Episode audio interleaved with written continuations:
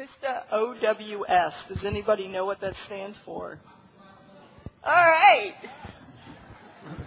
Good job. All right. So this is a 55 year old man. His HIV was diagnosed on routine screening a while ago. He's asymptomatic, non-smoker, social drinker, no comorbidities or co-infections, and his baseline viral load was 135,000 and his CD4 count was 310, and he was HLA B5701 negative. There we go.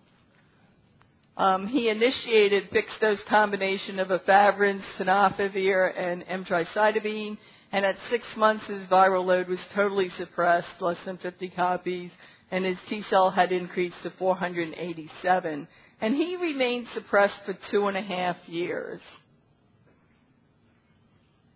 So he comes back on a routine visit and his T cell count is 382 and his viral load is 294 copies. So this is one of the questions, if it would work, would be, is this failure? So how many people say yes? How many people say no? Alright, so most people say no. So it's all a matter of, of how you want to spin this. But in the past, the DHHS guidelines was really looking at 400 as the cutoff, and so um, his viral load wasn't greater than 400, but it's been changed now since January to 200 based on the newer assays that we have, and we know that the lower limits of sensitivity, there's a little bit of wobble there with, with below 200, but 200 is the new 400. Is that like pink is the new black? Yeah. Okay. So um, virologic failure is an RNA greater than 400 copies after 24 weeks, greater than 50 copies after 48 weeks, or greater than 400 copies after viral suppression. Now, current day, it's 200. So at the time that he presented that 294, we probably would have said no. You could also make the argument, was it confirmed, right? Because you want to confirm that and make sure so that's another reason. So there, see, there really wasn't a wrong answer there. You could be yes or no depending on, on how you want to read that. Um, and immunologic failure is failure to achieve and maintain adequate CD4 increase despite being virologically suppressed. And then clinical progression is defined as the occurrence of HIV-related events after being on therapy for more than three months, and that excludes having immune reconstitution syndromes. So what is your next step? Would you just continue then the tenofovir FTC efavirenz and monitor his viral load for response? Would you switch to another combination or would you try to genotype? So how many would continue? Okay. How many would switch to another combination? And how many would genotype? Okay. So the majority said they would continue, and, and that's what I would do in this this setting as well, and monitor.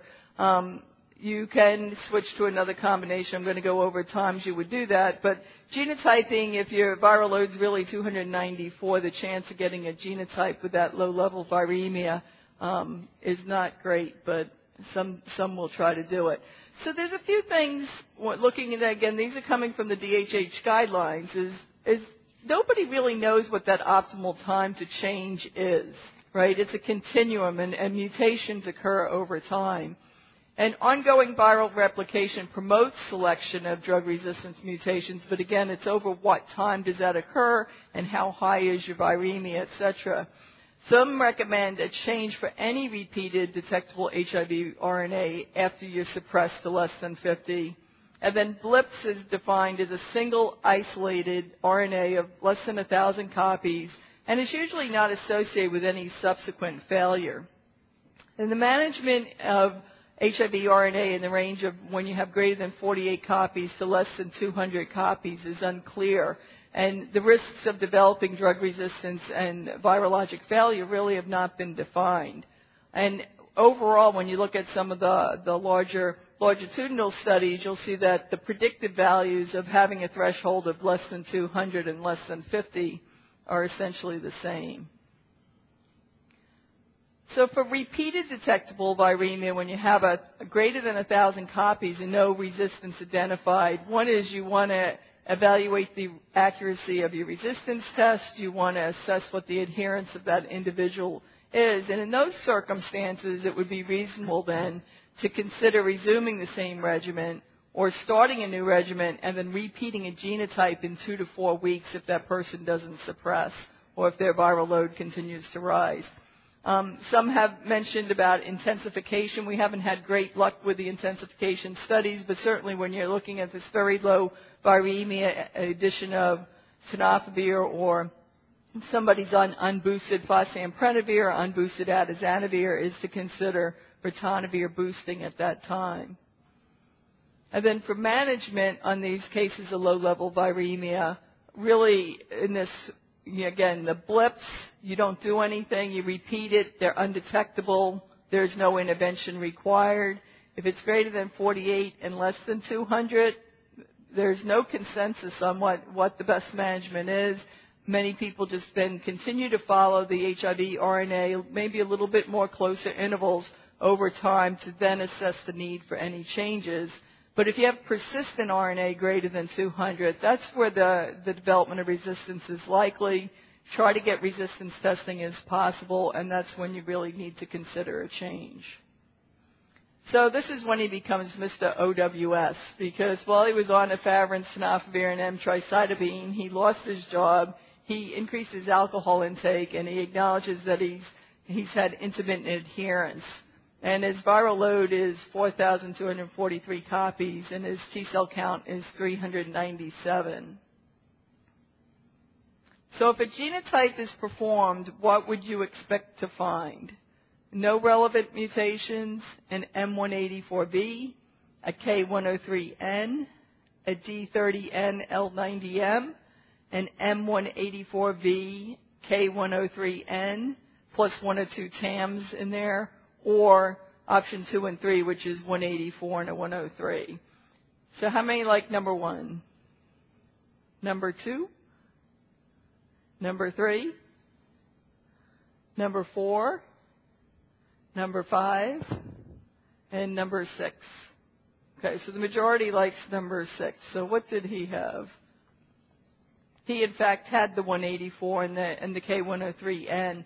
And here I have um, Sharon Riddler and others from ACTG 5142 reported the resistance that they found in a clinical trial that individuals ra- randomized to either uh, boosted lopinavir with efavirenz or two nukes and boosted lopinavir or two nukes and efavirenz. Now in this case, this was mixed. Some of the, some of the subjects were on tenofovir FTC, others were on AZT 3TC. In fact, some were even on on uh, stavudine and, and 3TC. But the, finding here that's that's important is that you can see in those that were in the efavirenz group that 26% had mutations in two both classes.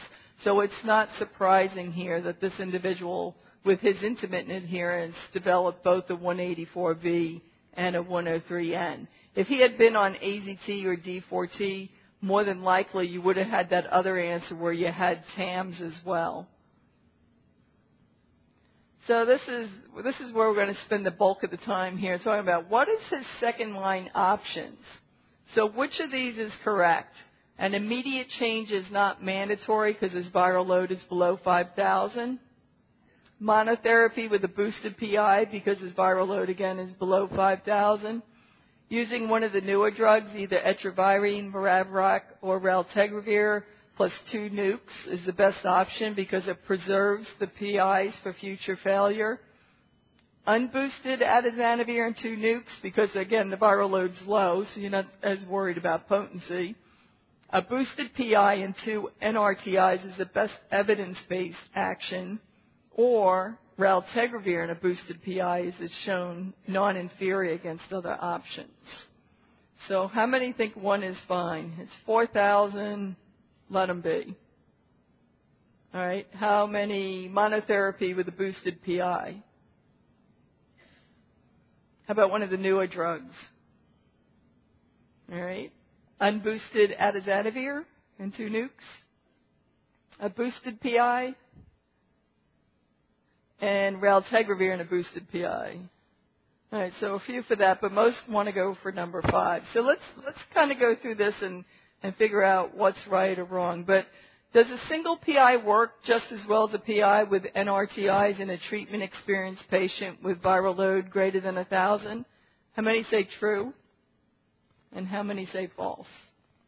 All right, you guys are all over this stuff. So that's right. So these are all the studies of boosted PI monotherapy, and what's interesting here is that, is that most of these studies really were done for simplification. So there were people that were already suppressed and then simplified to uh, PI, boosted PI monotherapy. And then there were a couple of trials uh, looking at boosted lopinavir in the naive and with induction maintenance. This is a meta-analysis that was done by Bierman and colleagues looking at uh, all the all the studies up to like 2008 with PI monotherapy, and there were 14 studies in patients that had completely suppressed HIV RNA, and eight studies in which the patients had unsuppressed HIV RNA. And, and in looking at all these studies together in intent to treat analysis, almost 68% of the patients had undetectable RNA at the end of follow-up, which would be low for what we would think about what we'd want for a naive population. But here again is looking overall at, um, this is looking at the six randomized controlled trials that were done with boosted lopinavir, and you can see that every single trial favored having combination antiretroviral therapy over monotherapy. And then most recently, there's been two uh, trials looking at boosted for this. Um, in the Monet trial, you can see here at 96 weeks that the, the group that simplified down to uh, darunavir, ritonavir uh, monotherapy versus um, having boosted darunavir with two nukes, that at 96 weeks monotherapy was not non-inferior. I know Trip loves those double negatives, but but you know at 48 weeks this looked really good. But as time went on, more failed. But the the good news was that in in the you can see that even in individuals that were on the darunavir monotherapy, when you intensified with the nukes, you actually came back up and you can see 92% then were fully suppressed and there wasn't resistance associated with that. And in that case, then monotherapy was non-inferior to being on, darunavir with two nukes. And then in the Monet, um, I guess it's MONOI, uh, trial at 48 weeks. At the per protocol analysis, the monotherapy was non-inferior, but again, when you looked at the intent to treat analysis, the monotherapy was not non-inferior.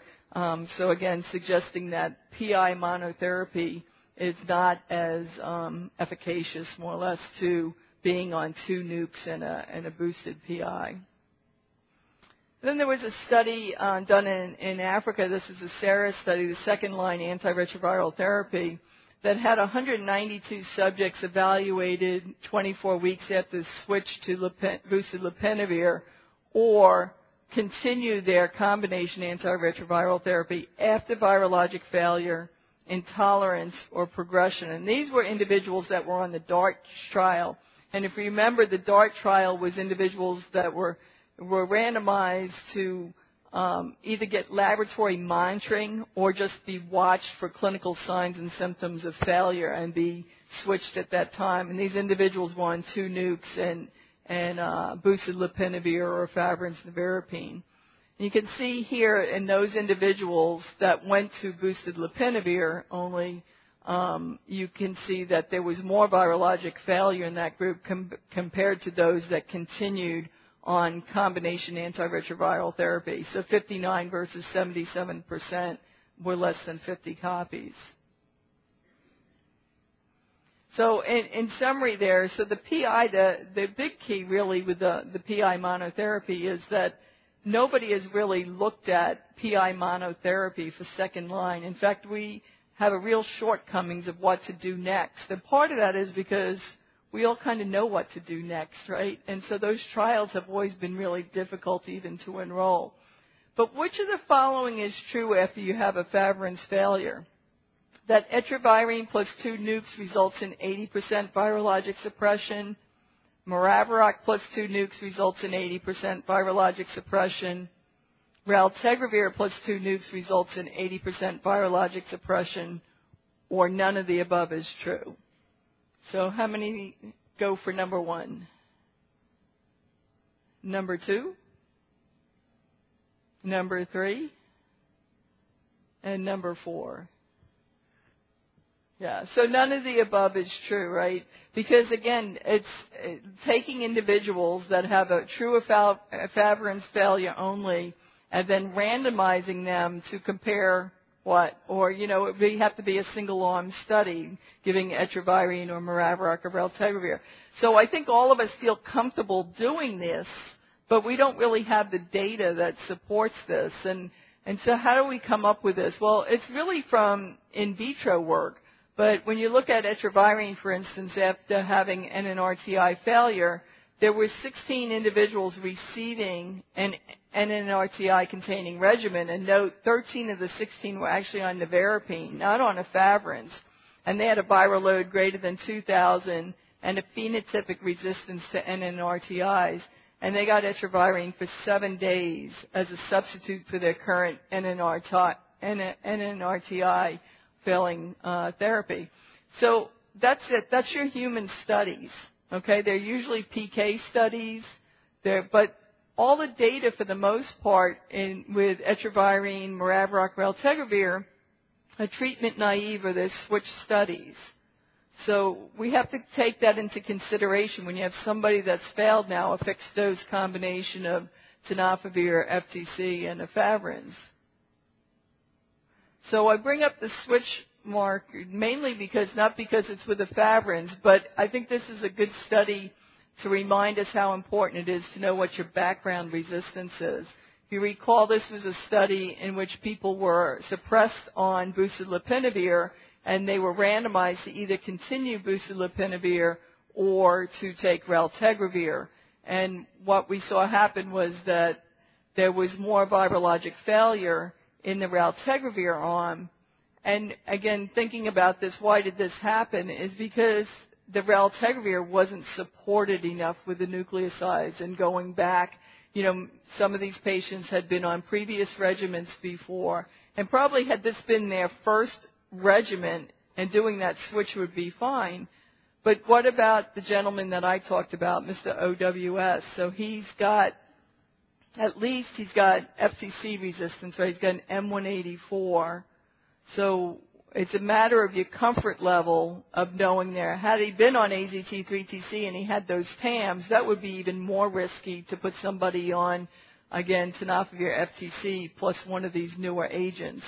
So you really have to consider what your background history is um, and have the genotype available to help you do that. So what about a boosted PI and raltegravir? How many in this room? So number one, I have never prescribed boosted PI and raltegravir. How many have prescribed but it hasn't worked? You've had some people fail. And how many have patients that are on a boosted PI and RAL and they're doing well? What? They came to you on it. All right.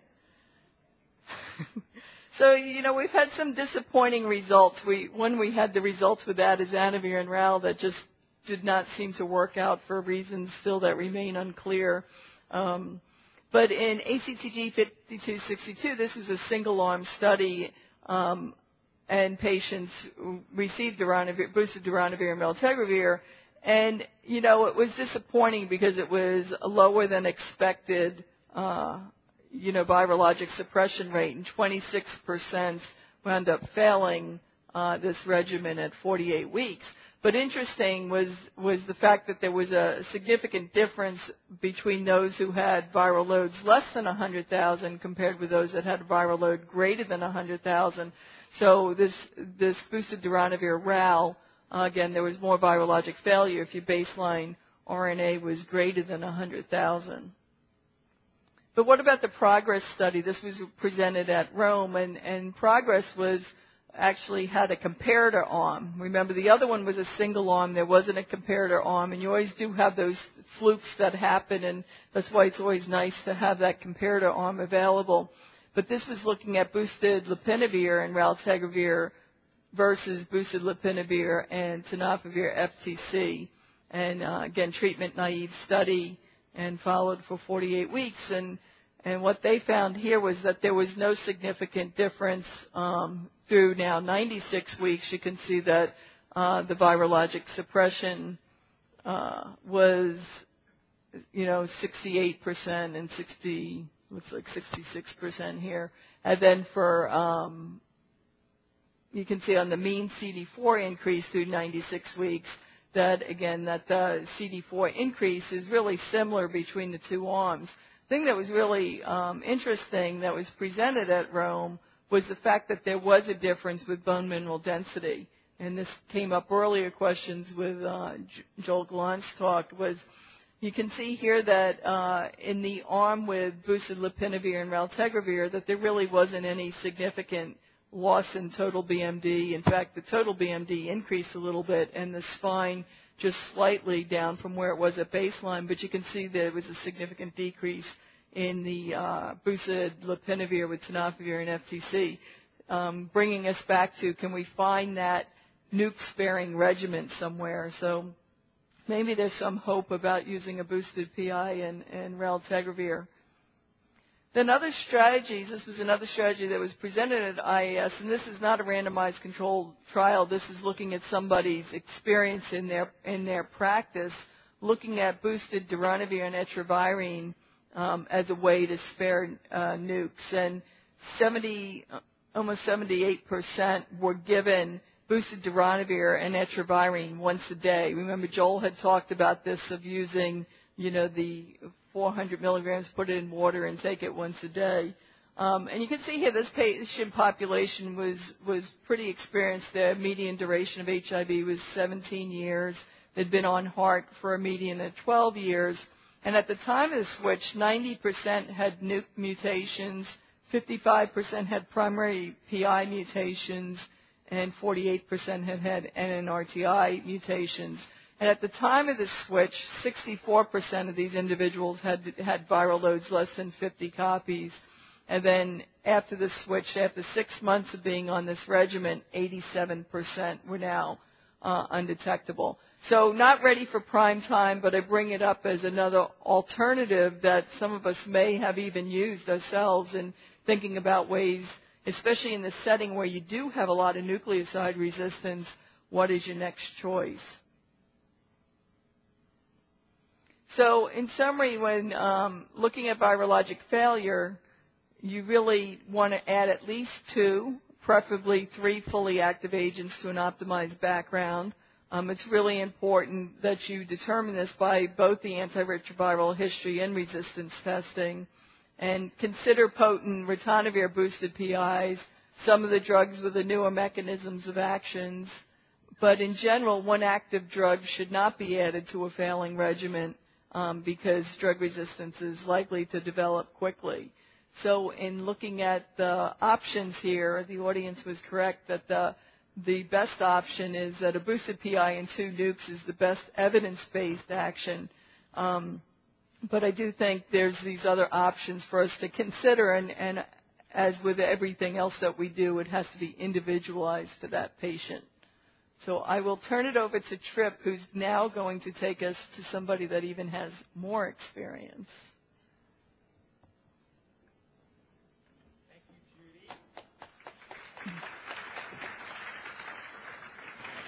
Okay, question to the audience. How many say Darunavir? Me. And how many people say darunavir? Okay, I'm not uh, saying anything, Judy. Yeah, yeah, yeah, yeah. I'm not trying to imply anything. Okay. Yeah, right. She's got such a cute accent. We just love her. Okay. How Fashion... many from Queens say darunavir? How many queens say darunavir? No, never mind. just kidding. Just kidding. Okay, let's move ahead here on that note. Okay, fasten your seatbelts. This is a tough case. Patient referred by colleague. 67 year old male wealth management advisor. So it's kind of the opposite of Judy's case.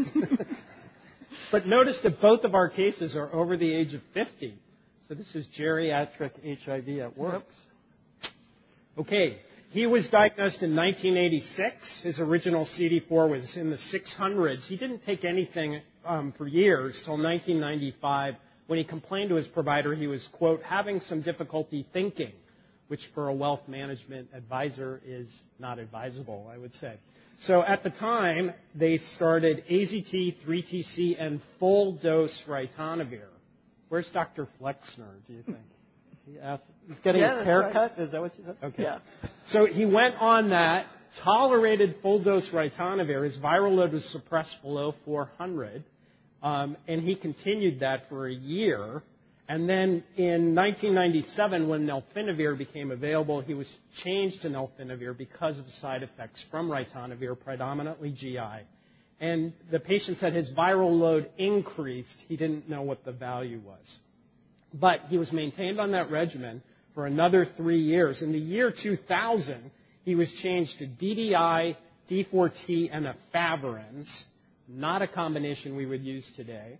Um, his viral load was suppressed to less than 200 now, but then rebounded. In 2002, he was changed to a triple nuke regimen, abacavir, DDI, and tenofovir. And then he was told you could take a drug vacation. So this was right before the SMART study came out. His viral load off meds was 476,000, and he gets his first genotype sent. So here's what it looks like. So this is 2002. Recall that he's on abacavir, DDI, and tenofovir, but remember the history I just gave you. And uh, you can see in the nuke category, he has substitutions 41, 67, 70, 184, 215, 219. In NNRTIs, 100 and 103, and then you can see the PI results there. Okay, put it all right there, and I'm going to ask you a question.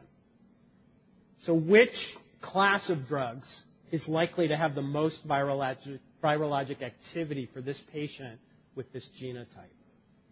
Nukes, non-nukes, PIs, or none? How many vote for nukes? Okay, non-nukes? PIs? Okay, how about none? Wow, almost the whole audience voted for PIs. Okay, I'd agree with you. Let's take a closer look at this genotype again. Oops. Okay. So when you look at nuke genotypes, what I always do is look for 184 first, and we see it. Not surprising, except that he's not actually on 3TC or FTC. So that's a little surprising that he's maintaining the 184 there without that drug. And then we count up the TAMs, and how many does he have? He's got five, right? Five TAMs. 41, 67, 70. He doesn't have 210, but he has 215 and 219. So just that amount alone tells us that we're not going to count on the nukes in him at all. He's got significant nuke experience, and with his history, doesn't surprise us. Then we go to non-nukes, and recall that he was only on efavirenz, but he was on it with sort of a questionable regimen for some years. We always look for the 103N first, and he has it. And then he has one of the other significant ones, too, of 100. So we're not counting on the non-nuke class, particularly back in 2002 when we only had three non-nukes. Then we go to the protease inhibitor readout. And uh, the first thing to do is you always scratch through 63, right? Because that's a polymorphism. And then if you look at the rest of these, you'll notice that he's got these slashes. And everyone remembers that means that he has a mixture. Now that shouldn't surprise us either. He's been on multiple PIs in the past, but he's not actually on a PI right now. So many of those will represent archived PI mutations. But again, most of these are secondary ones, not too significant. 46, 71, 84 would be, and 90 would be for certain PIs. So we have some sense uh, that the PI class may have some activity. And again, we're all the way back in 2002 making this decision. So of course you know that when you send a genotype, you also get a computer readout, right? So here's the computer readout for this guy with this genotype. It says resistance predicted, and it only tells us of the drugs available in 2002, there were only two where it says resistance not predicted, and one was adefovir. Anyone remember that one? Okay, and the second one was lopinavir ritonavir. So that uh, everything else says it's resistant according to the computer. So pretty much agree. Wait a minute. How many people say ritonavir? All right. All right.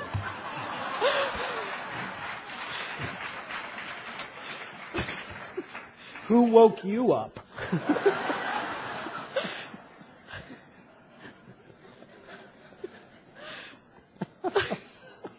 Keep going. It's good that we love each other, isn't it? I know. Okay. So he was changed to a PI-based regimen. He couldn't recall which one, but we're going to guess it was a lopinavir ritonavir based regimen. He had an initial viral load response, but it then again rebounded four years later, so did get some activity against the PI boosted regimen. He was changed in early 2008 to a novel regimen, tenofovir FTC plus etravirine plus raltegravir. Let that sink in for a sec. Okay, what do you predict about this regimen for him? So read your choices and then we'll vote. Number one, yes, this combo should be potent and durable. Who votes for that? Nobody. Number two, yes, but it won't work for long. Okay, that's a popular answer. Number three, tough to tell. Okay, you're honest. Be honest. Everyone's going like. Number four, Magic 8 Ball says no. Ah, there, there it is. is. The Magic 8 Ball. Okay, I think the right answer to this question is we're suspicious of this regimen, right? We know he has significant nuke mutations.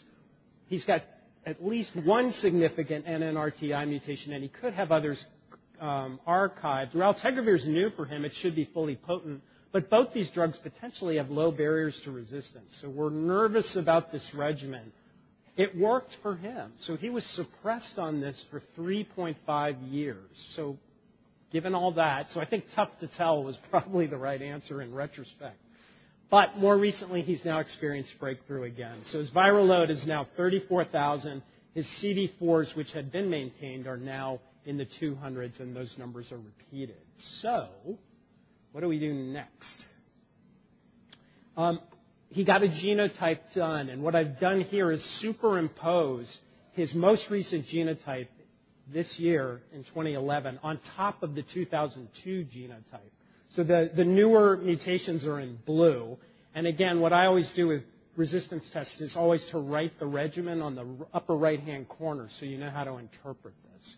So what you can see is he's added mutations in every one of the three classes, right? So not only does he have lots of nuke mutations, but he's added two new ones. He's added two mixtures of non-nuke mutations, but these are important at 179, 189. And then he's added one, two, three, four, five, six more protease inhibitor substitutions. And note that the 84 is now all I84V, so it's not a mixture anymore. So, with all that in mind, um, we take it back to the computer and ask the computer to interpret for us this genotype. And before we do that, now, which class is likely to have the most virologic activity for this patient? How many for nukes? How many for non-nukes with all the drugs we have today? How many for PIs? Maybe a couple. None. None of these classes are going to work. Okay, so here's what the computer looked at. Okay, how many of you have seen a genotype like this? Okay, but what's the problem with this guy? He's been on a lot of meds in the past. He has more than 10 protease substitutions. Genotype, remember, is all database driven. So it simply plugs in, these are the mutations which you can't read, but the ones we've gone over, plugs it into a database and says, is it susceptible or resistant to each one of the drugs? We want better than that for him, right? This might give us some clues, but what do we need? Phenotype. Right, and we're expecting that the phenotype might give us some clues. So let's take a look at the phenotype class by class. And so the recommendations in a heavily treatment experienced patient are that you get both a geno and a pheno to help us. So this is the nuke phenotype. Just let you take a look at that for a minute. As you know, the drugs are listed and the fold change and then the bars. And so which of the nukes would you use in the next regimen? and I just gave you a couple of options at the bottom. So how many would use tenofovir by itself? How about tenofovir with FTC? Okay, some, some votes for that.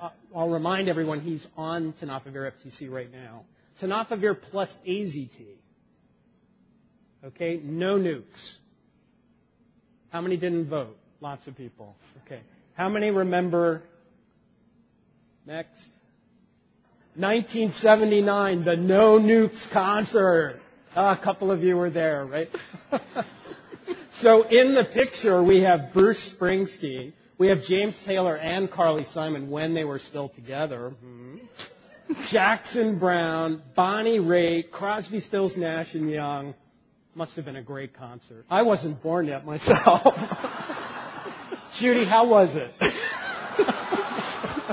uh, don't worry, I'm coming up soon again. Oh God. All right. All right. So nuke. So what the the group voted was tenofovir FTC, even realizing that he's still on it. And I think you were led by the phenotype here. Um, if you look, his fold change is 2.4, or sorry, 1.4, which is actually right at the lower limit of cutoff. So this is implying that tenofovir in him, his isolate, actually tenofovir does have some residual activity. And when you combine it with FTC, of course, we'd expect that to improve. So we're not banking on it, but we're thinking about tenofovir FTC. Let's go to the non-nukes. There was no non-nuke concert in 1979. Um, here's the uh, pheno, and this includes etravirine up there. So which NNRTI would you use? How many vote for etravirine? Couple in the back. Uh, nevirapine. Rilpivirine. Couple. No NNRTIs. Okay, this phenotype's pretty suggestive that no NNRTIs would work. And remember the Geno, we don't forget the Geno, he had four or five substitutions. So even though rilpivirine's not on there, we would doubt that any of them would work. Okay, thirdly would be the PIs. So take a good look again. We've got the PIs listed here. We got the fold change listed here. And then we got the cutoffs. And remember what the stripes mean. Partial activity, right? Okay. Darunavir, ritonavir. Everyone has to vote. Ah, okay. There you are. Lopinavir, ritonavir. Couple. Saquinavir, ritonavir. Couple. And no PIs. Okay, so darunavir is taking the day here, and that makes sense. The fold cutoff here for darunavir, 39, was his. But the range for darunavir, you remember, it's fully active till you get to 10, and then it's completely resistant when you get to 90. So he's kind of in the middle there and should have some residual activity from darunavir. Why that as opposed to any to either lopinavir, ritonavir? Remember, he'd been on that for years. And then you got saquinavir, ritonavir here. It's just tougher to tolerate, so probably darunavir boosted would be the one to go with. All right, but we're not all that excited about what we got so far, right? Okay, so our possible regimen, see, I guess what you would say, so far was tenofovir FTC and boosted darunavir. Now, this man has never taken enfuvirtide or T20 and would be willing, I talked about it with him, he would be willing to do twice daily injections. So would you recommend T20 now? How many would say yes? Bunch of people. How many say no? Good, good number. And how many say it depends? Okay, that's the most popular answer. What's it depend on? Do you have a clinical trial? So would he have another drug is probably what you're thinking. So we got tenofovir FTC, maybe something there. Boosted darunavir, partial activity. T20 is going to have full activity. We'd love to have one more option for them, right? Okay. Next. Okay. In addition to repeating the RT, reverse transcriptase, and PR, protease, geno, and pheno, what other tests would you send? So here's your options tropism test. IN is integrase genotype. Remember, he's on raltegravir and failing it. Integrase pheno, and then combinations of those. One and two, one, two, and three, or no other tests. So think about your answer. We're going to vote. Everybody has to vote. How many would send a tropism test, just the tropism? Okay, some. How many would send an integrase genotype by itself?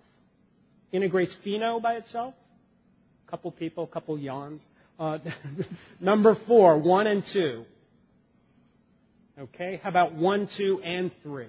Okay, you guys are the, yeah, whatever. Well, I'll take it all. um, and then six, no other tests.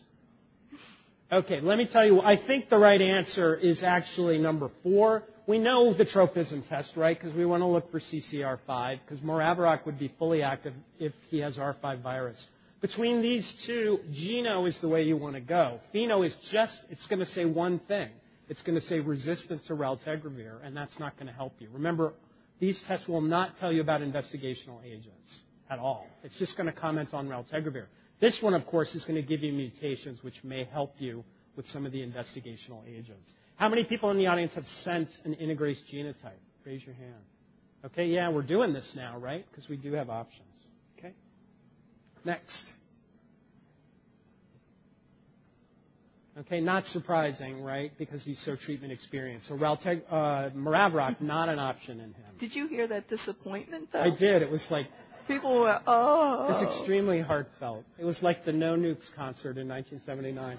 Um, here's his integrase genotype. This is real. So he has substitutions at 74, a mix at 138, a mix at 140, a mix at 147, and he's got a 148. So what's your interpretation? This is the advanced class now for that integrase genotype. Read your options here. So how many say he is resistant to raltegravir based on that? Raltegravir alone, I should say. Okay, how many say he's re- resistant to raltegravir and elvitegravir? Couple. He's resistant to all known integrase inhibitors. Okay, and number four, they, these are not significant. They're all polymorphisms. I'll tell you what the right answer is. So the right answer is number two. He's resistant to RAL raltegravir, and remember, ral and elvitegravir are cross-resistant to one another. He's not resistant to all known integrase inhibitors, and I'll show you that data. This must be out of juice. Okay, so integrase inhibitor resistance is now something we need to know. And it's the same concept as the other resistance. It's conferred by resistance and mutations around the active site in the integrase uh, gene or the integrase protein itself. So the, the two substitutions that you should know are substitutions at position 148, which is what our patient had, and then position 155, which you can't see there. Um, in fact, when they looked at people who failed raltegravir on the BENCHMRK studies, a quarter of them had integrase inhibitor mutations, or actually, of the quarter that failed, 70% had raltegravir resistance mutations or integrase inhibitor resistance mutations. They evolve over three pathways, so these are the ones to remember. Substitutions at either 143, 148, or 155, and then additional substitutions will accumulate. And in fact, almost everyone has two even if you catch them very early. So let's go forward. Um, here is from the IAS USA chart of integrase resistance. Raltegravir is there. You can see the relevant positions, and there are the three to remember, 143, 148, 155, and our guy had 148. So that confers resistance to raltegravir and cross resistance to elvitegravir.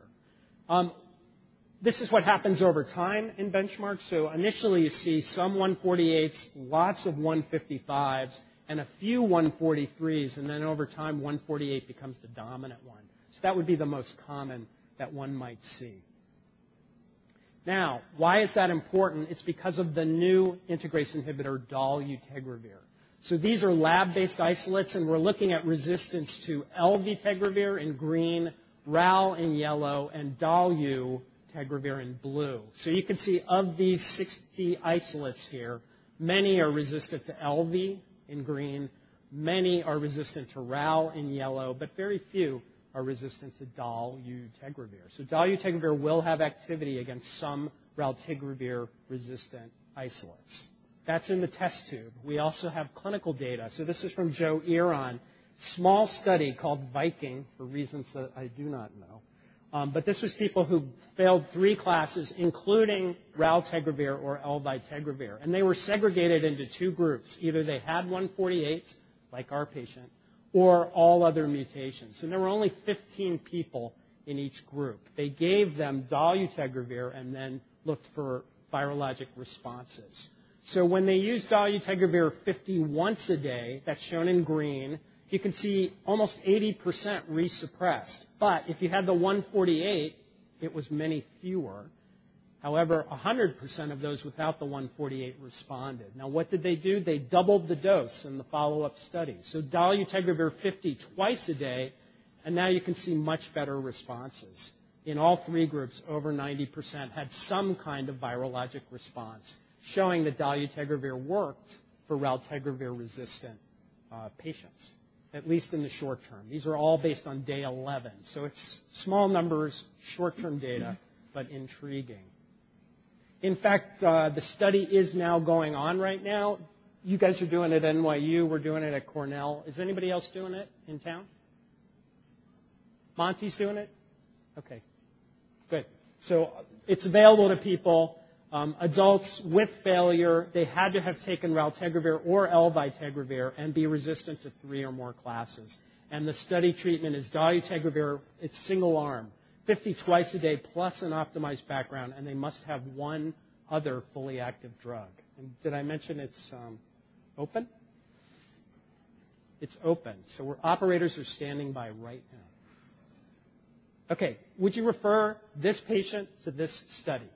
How many say yes? Okay, how many say no? Good. No one said no. I was going to take down your number and call you. Okay, next. So there are a, lot, a number of other investigational agents in the pipeline. We've heard about them all morning long. The only two I want to highlight are two with a brand new mechanism of action because that has the most to offer our patient. The current nukes, the current non-nukes, um, and the current PIs all don't have special activity over resistant isolates that I know of.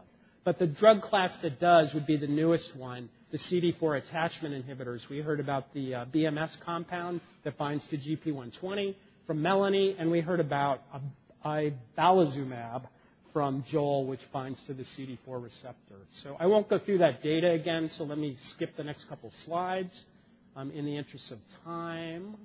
But these are a brand new mechanism of action. So BMS showed some virologic suppression, as Joel showed, or uh, Melanie showed us, and ibalizumab showed virologic suppression as well. So these are future options. They're in earlier stages of development. So patient is currently screening for the Viking study, and the regimen we would plan to use would be tenofovir FTC, boosted darunavir, and enfuvirtide, plus, as I mentioned, dolutegravir twice a day. Um, and I'll let you know what happens. I think that's it. All right, thank you.